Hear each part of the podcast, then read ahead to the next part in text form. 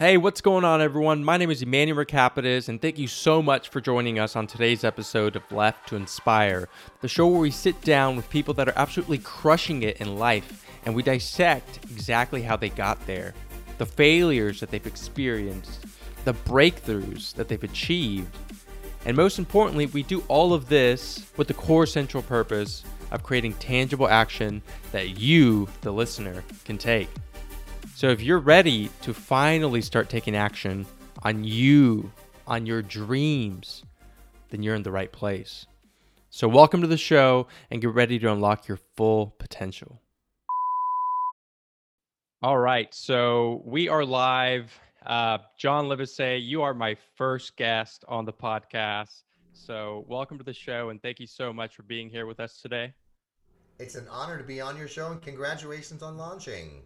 I appreciate that. So, this is to the audience, to the listener, or if you're watching this once we have this up to the viewer. Um, I'm really excited about today's interview because this person is someone that's near and dear to my heart and has had a, in the short amount of time that we've known each other, he's had a big impact on my life.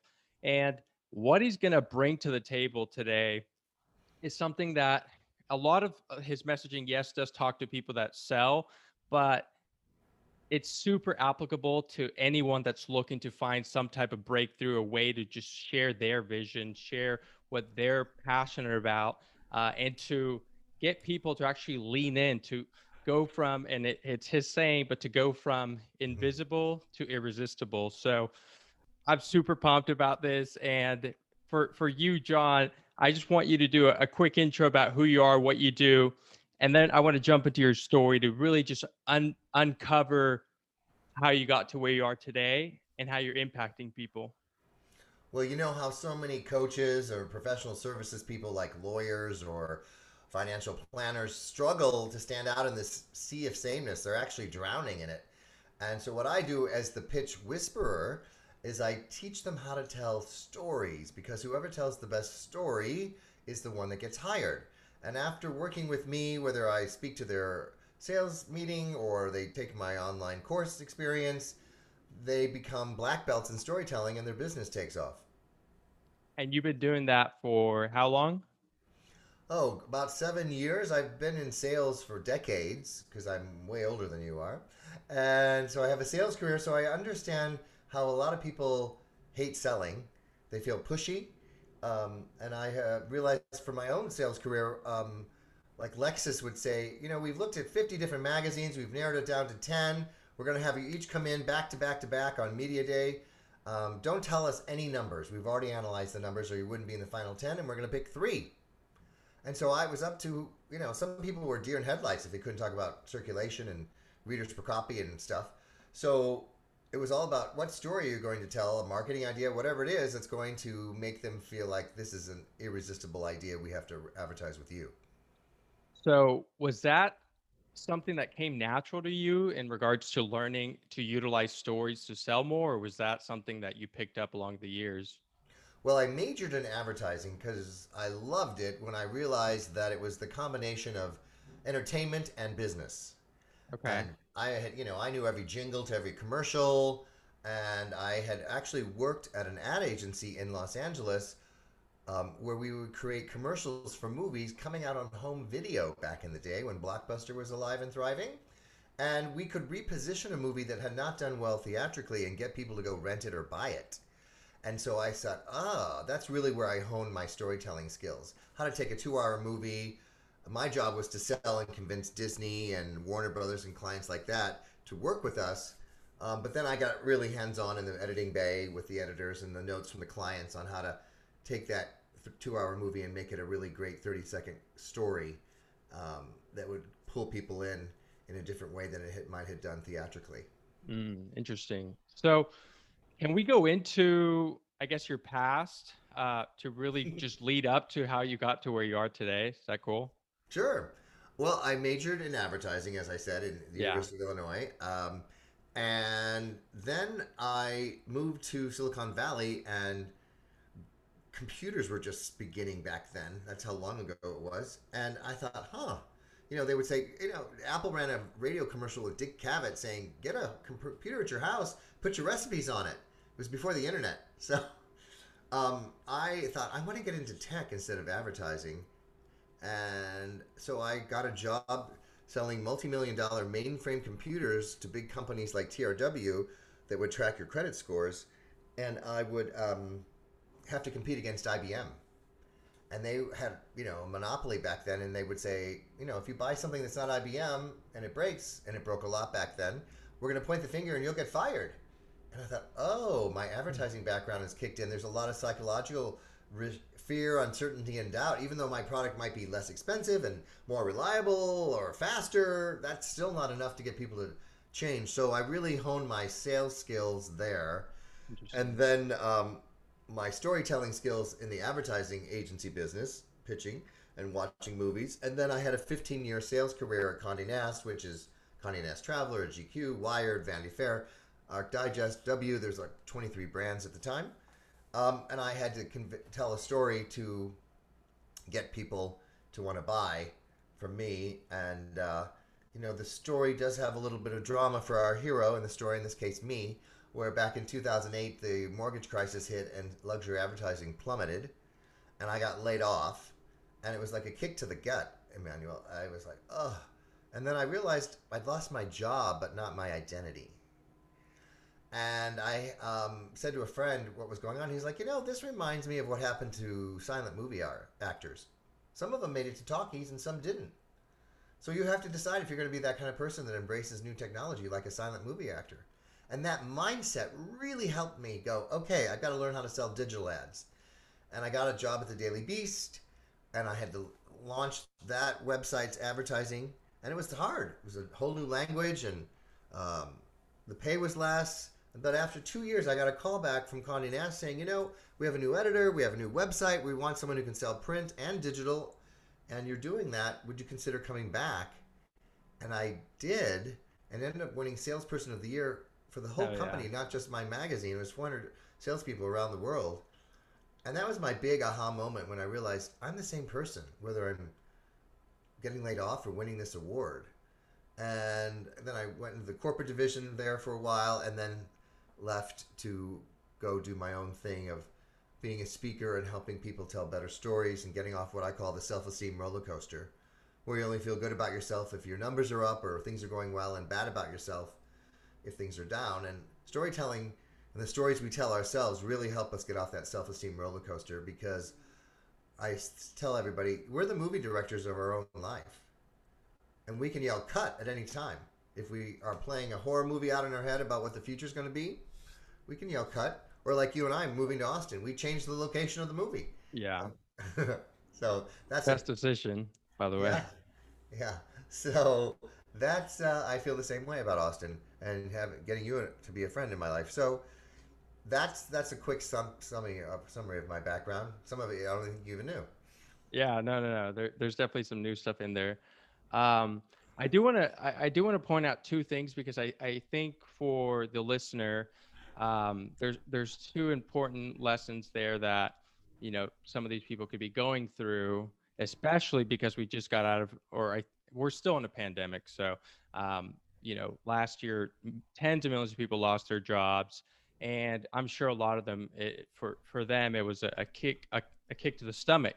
Um, for me as well, 2020 was blessed that it was the year that I got to start my company, but also it was the year that everything was awesome and all of a sudden boom, starting over. And right. that was, you know, like you you went through that experience in 2008, but something you didn't mention, but it, it, was the reason why you got that call back two years later was the way and and this is from from your ted talk which i think we could talk about in a little bit but mm-hmm. um, the way you left that company mm. you didn't leave on bad terms. You didn't burn right. bridges. You added value even on your way out. And yeah. I think that's really important for a lot of people to understand is yes, losing your job, it can hurt your ego, whatever it may be. It, it sucks, but it's also a blessing. It can turn into blossoming opportunities. Maybe not overnight. It might take time, uh, but it allows you to to create new ways. Like if that would have not happened, there might be a, a a world that John Livesay isn't speaking and helping people, mm-hmm.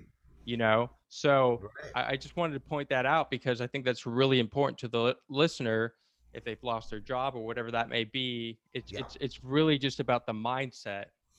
Exactly, and you you know you really flushed out a detail there that's in my TEDx talk, which is be the lifeguard of your own life. That unlike in a hurricane, no one's going to send a helicopter to rescue us, and it's all about embracing disruption. And this is before the pandemic. And the big lesson I got from being a lifeguard is, you know, when somebody was drowning, I didn't panic.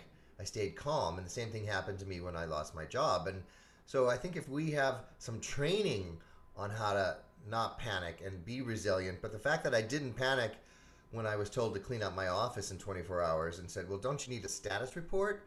And they said, Well, that would be great, but everyone else is so angry they're storming out.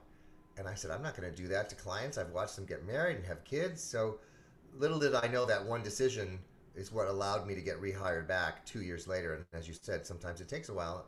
And I had never dreamed that I'd get rehired. And, um, you know, it, it required my boss and me to um, not come from a place of ego for that to work.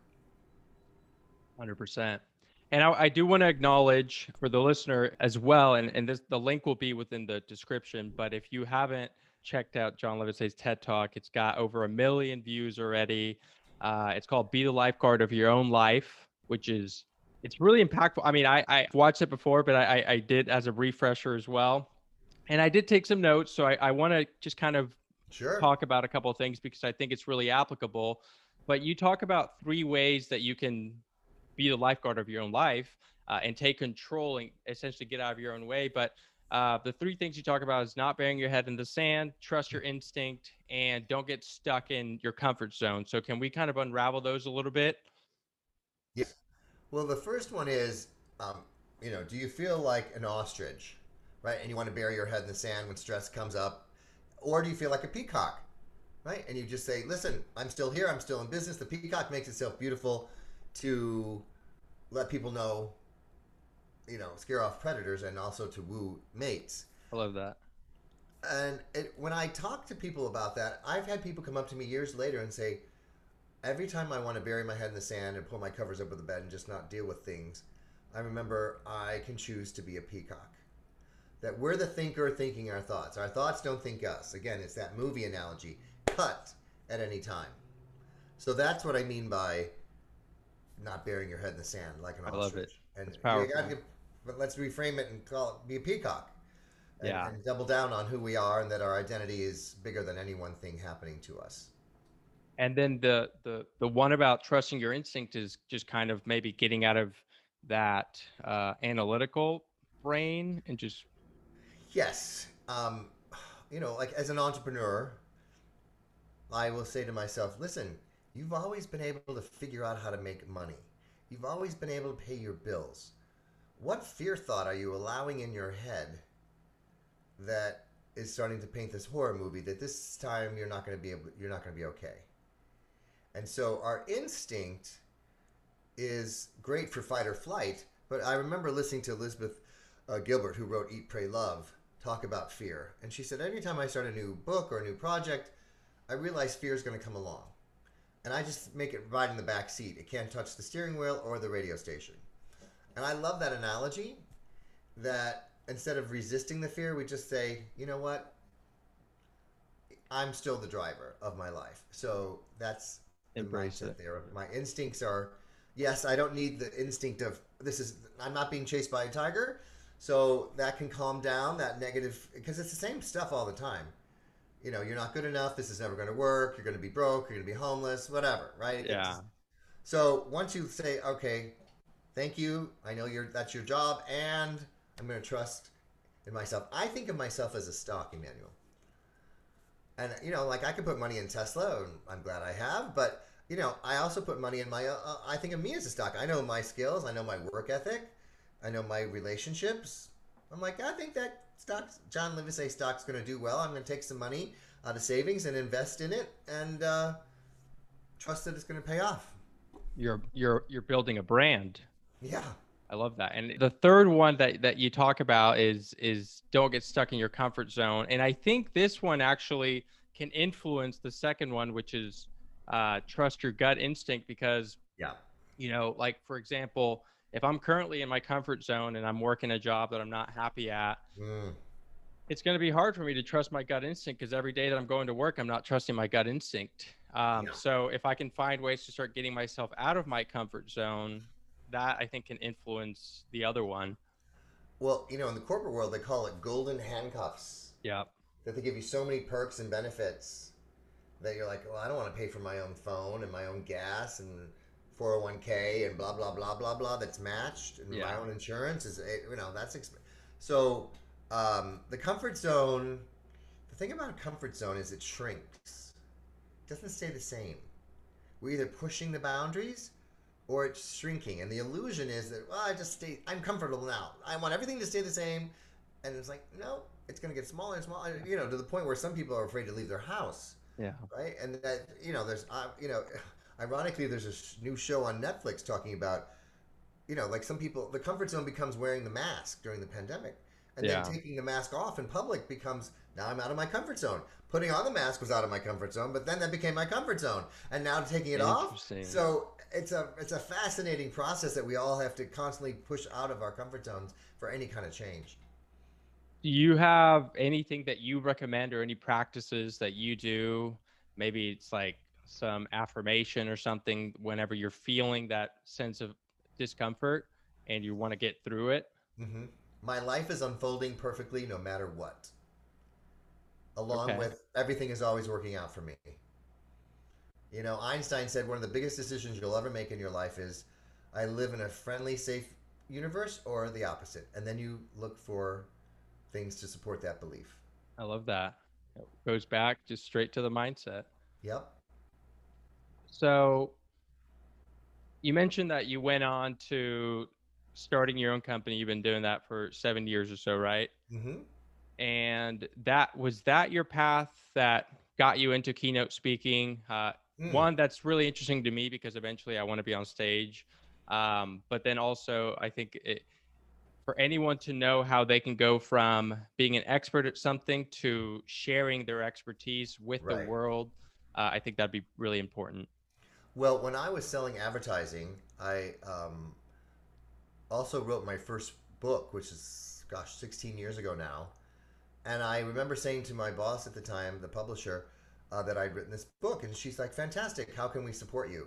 Because back then, it really wasn't encouraged to be an entrepreneur. It was like your whole life was supposed to be dedicated just to that job, even if you wrote the book on nights and weekends.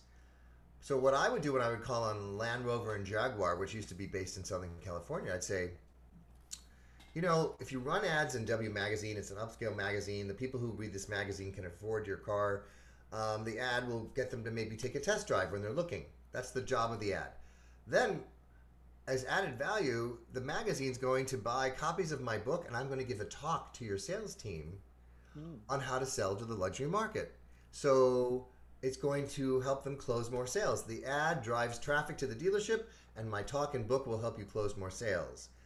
And what I realized was even if you're selling something like a Land Rover, or Jaguar, those people still have a fear of rejection. Yeah. And so I that's how that really is what started my speaking career. While I was still employed, I was speaking to our advertisers, and then I started speaking to other companies that weren't advertising, and then I kept going from there. Um, so that was um, the beginning of my speaking career. And so for anyone that is looking to to to build a, a speaking career, um, what it obviously depends on the talent that you have and the expertise that you have, but um, I guess what does that look like in regards to um, the trajectory that it can have on like did it impact other parts? Obviously, it's helped you build your brand, uh, but it has it impacted other areas of your life, your business, and so forth, relationships. Right. Well, I think of uh, a speaker very much like an actor. Okay. And um, you know there's actors on daytime soaps and then there's actors on primetime you know tv shows and then there's movie Yeah. stars. And sometimes it and cable you know sometimes it crosses over but usually it was if you're on a Grey's Anatomy you're probably not Julia Roberts right? You know and vice versa. So you're not the star of a TV show. But Yeah. you're making a lot more money than a, so- soap opera actor. Um, so same thing as with speaking. You know you start where you are and then if you have a book, you know, because within the word authority is the word author. So whatever you're the author of, you're the authority of. So that helps your credibility. That's cool. And then giving a TEDx talk helps your credibility because you have footage of yourself. And I work with people who um, work with me on learning how to tell better stories to win new clients. One of the bonuses I give them is helping them craft a story for a TEDx talk, which is very different than a talk I give in front of a sales organization.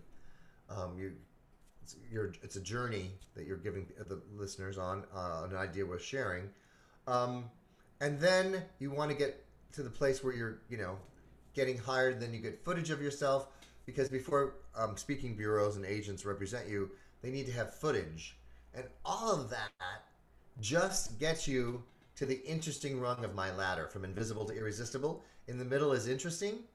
All of that work is strictly to get something. You know what? I'm interested. We'll narrow it down between John and two other speakers, and we'll talk to you to have an interview to see if we want to hire you as the speaker versus somebody else because we've seen the footage. Because what the footage does is it de-risks the choice. The event planner sees you in front of 300 people at a professional ballroom set up, and they're like, okay, he's not going to be a deer in headlights when he gets in front of a big crowd or whatever, right? Yeah. Um, and we like the content. We got a sampling of what it, what it is, and then you have to sell yourself as a speaker against why you should work, and then of course that's where the storytelling comes in. And the acting, you step into whatever that environment needs to be, right? Because your message, your your yes, overall message, your talk to that audience. Yes. Yeah. Nice. Uh, what inter- uh, what industries, by the way, do you do you speak in? Um, My big niche is healthcare and technology. So sometimes okay. it's an overlap, and I've spoken to Anthem Insurance and Blue Cross and Blue Shield, but also um, Honeywell. They make equipment that uh, is in the operating rooms, and uh, Olympus Medical.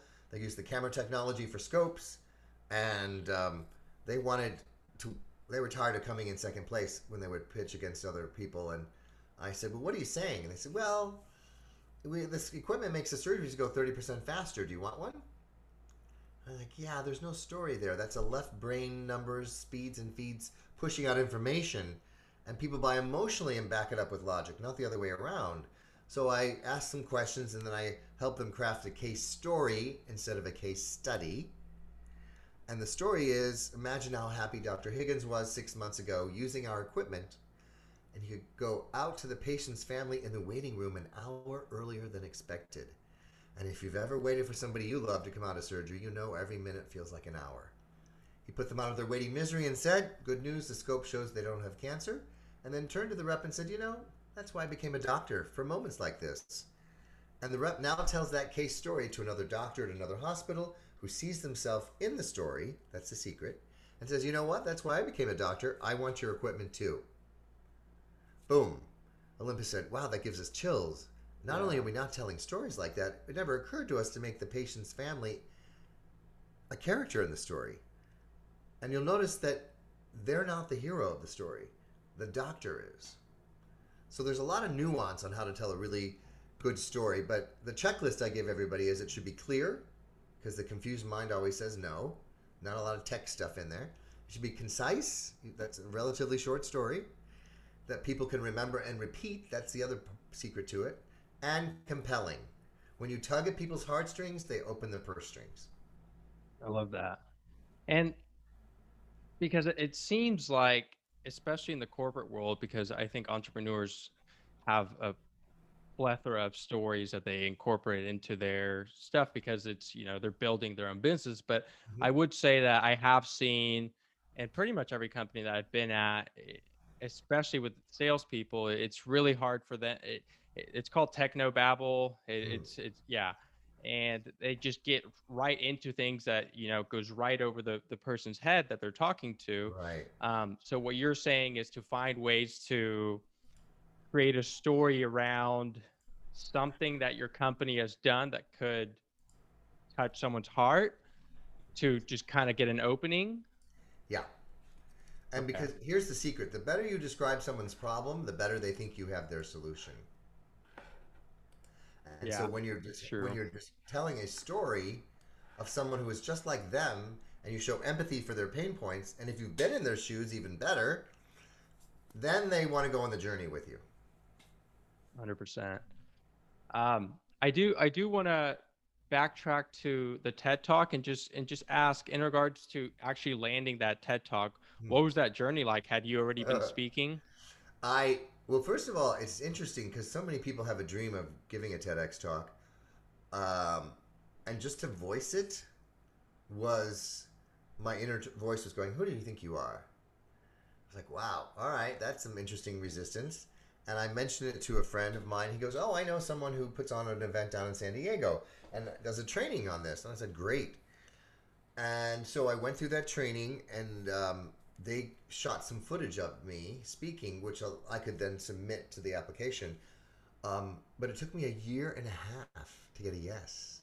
I Wow. applied to 15 different places, and I had to walk my own talk of never take rejection personally.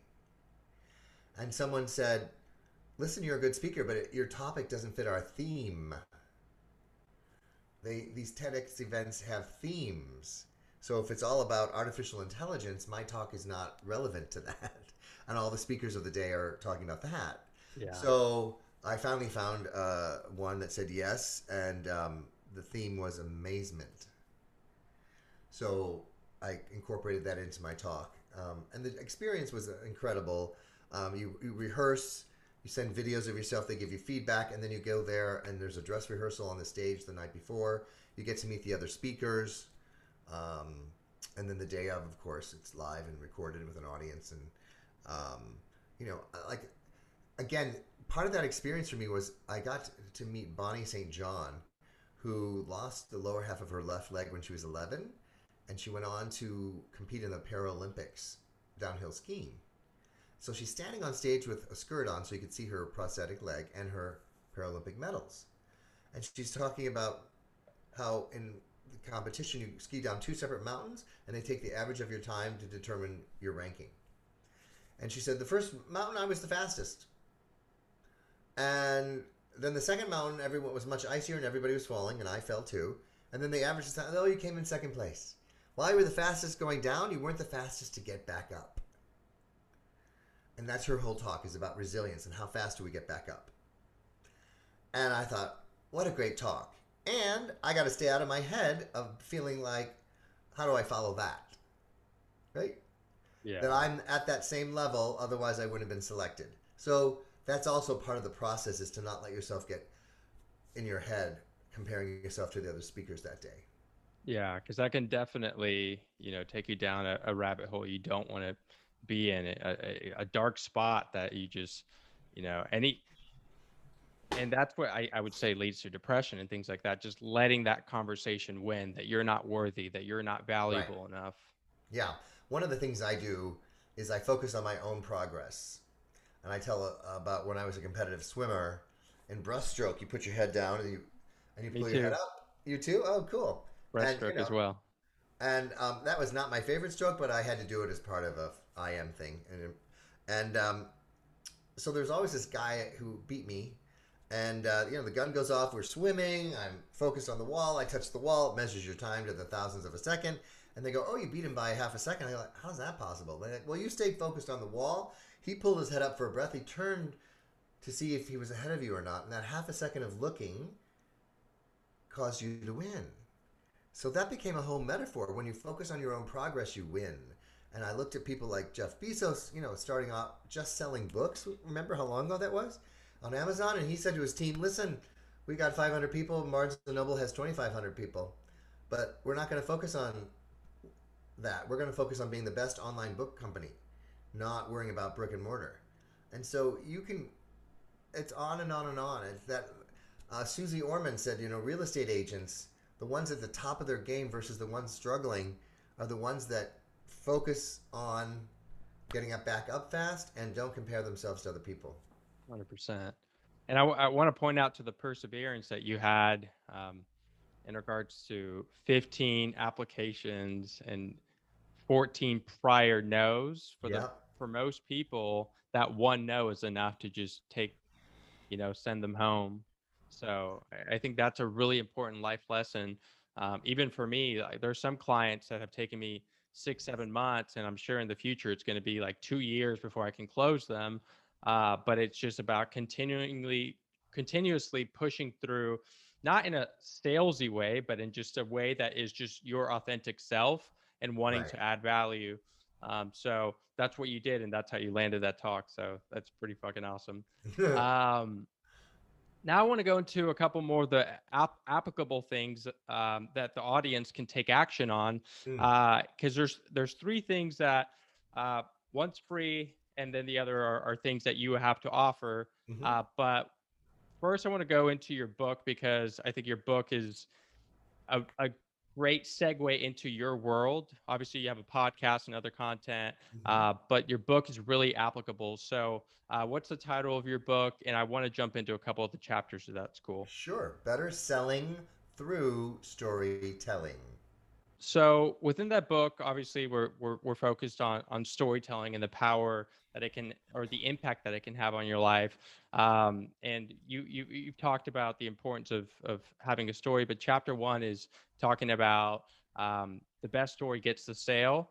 Um, and I found that really interesting because I was listening to so I you know I design user journeys and all that. So I've been studying even more on webinars because webinars were the thing that really allowed me to or like turned on the light bulb okay there's there's room for growth in this marketing space Mhm. uh, which is also the the mindset of abundance not scarcity Yes. um but anyways uh this this guy has done 50 million dollars with webinars and he was breaking down the eight steps and the first one is start with a story and i found that really interesting i'm like that applies perfectly to what john talks about so um why why start with a story Well, when I was working with Gensler, which is the world's largest architecture firm, and they were bidding against two other firms to renovate the Pittsburgh airport, um, they flew me out to coach them for two days before they won, and it's a billion dollar sale, by the way.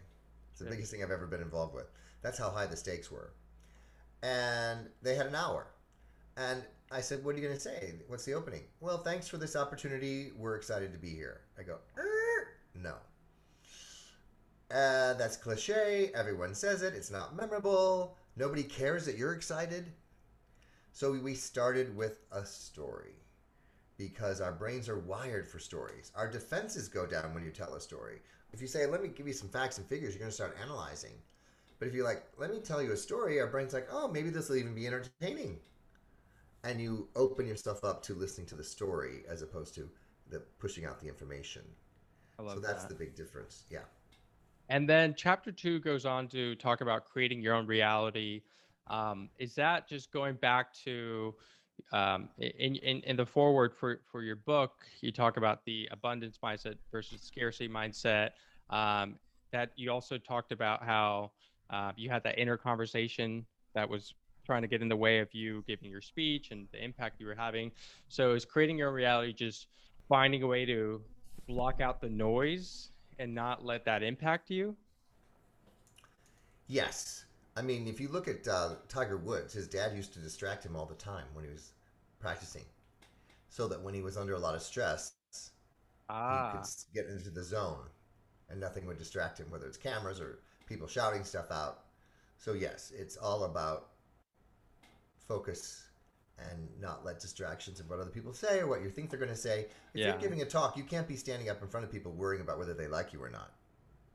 yeah, no, that's a hundred percent. I, uh, it's, I'm, I'm super early. I'm, I'm not even a speaker, but that's, um, that's one thing that it's like one of the key things if you're giving a talk is if you're trying to get people to like you in that room, you've lost because it's gonna, you're, you're in your head. You're trying to appease someone else. Yeah. So I love that.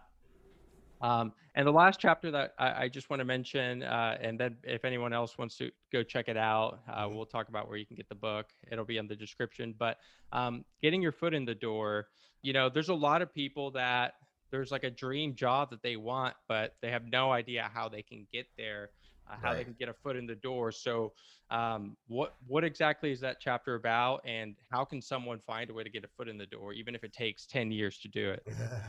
well, warm introductions are the best way to get a, a job. Okay.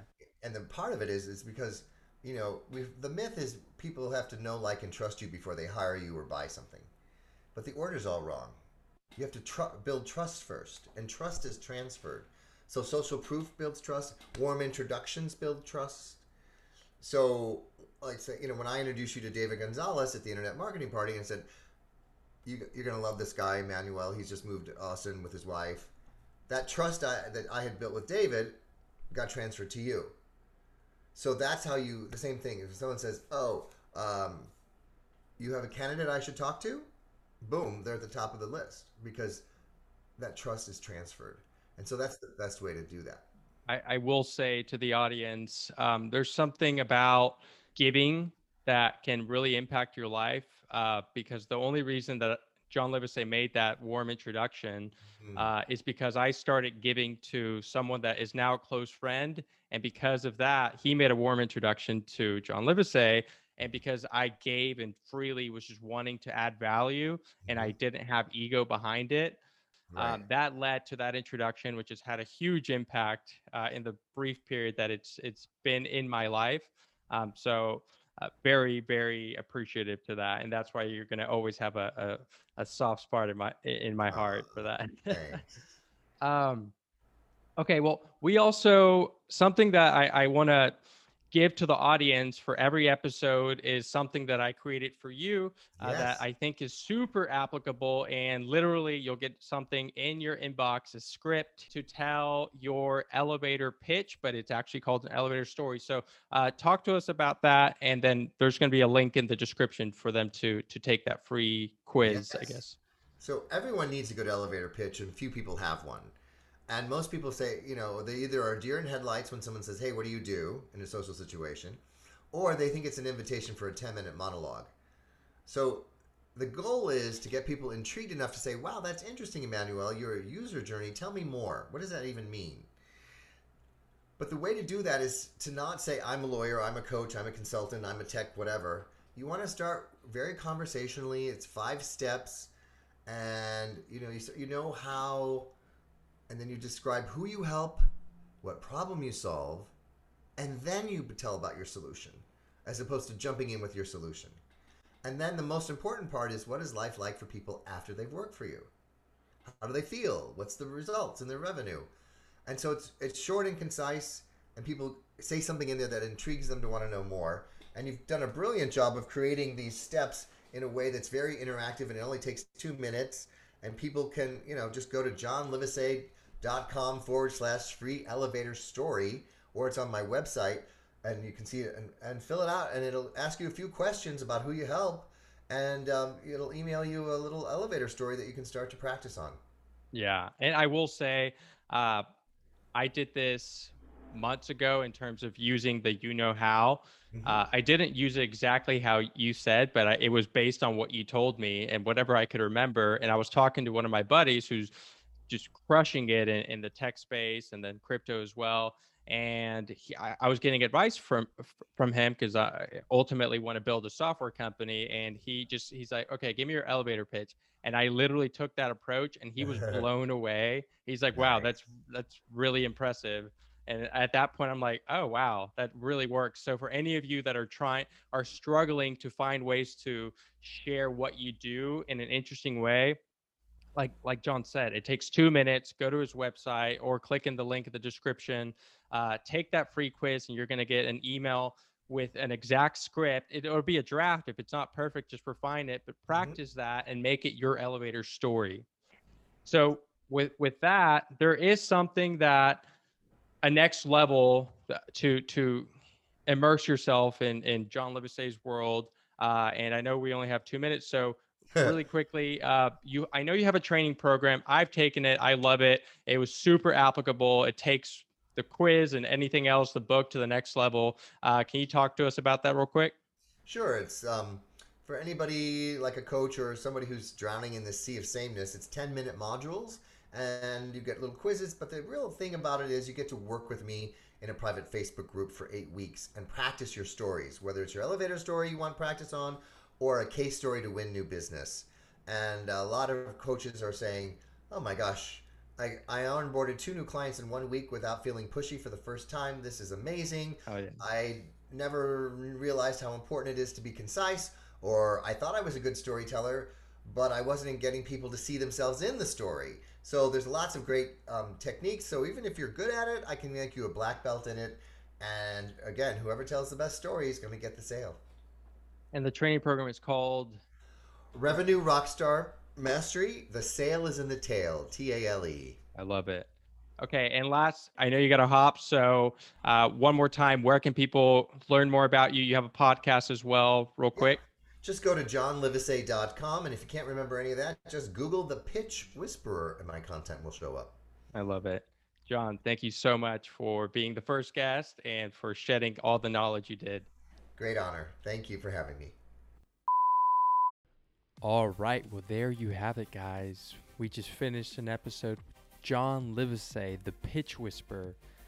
I hope this episode provided value to you and it gives you a clear roadmap that you can at least go ahead and take that free quiz and, and find out exactly what your elevator story sounds like so you can start getting people to lean into what you do so you can start getting some attention on your value on yourself you deserve to to shine you deserve to be seen and if you apply what john does you will literally go from invisible to irresistible whether you want to land that dream job or start and scale your company, you need to be able to sell. You need to be able to get people to buy into your vision. So, with that said, take that free quiz, guys. I promise you it'll help you. And thanks for tuning in. Peace.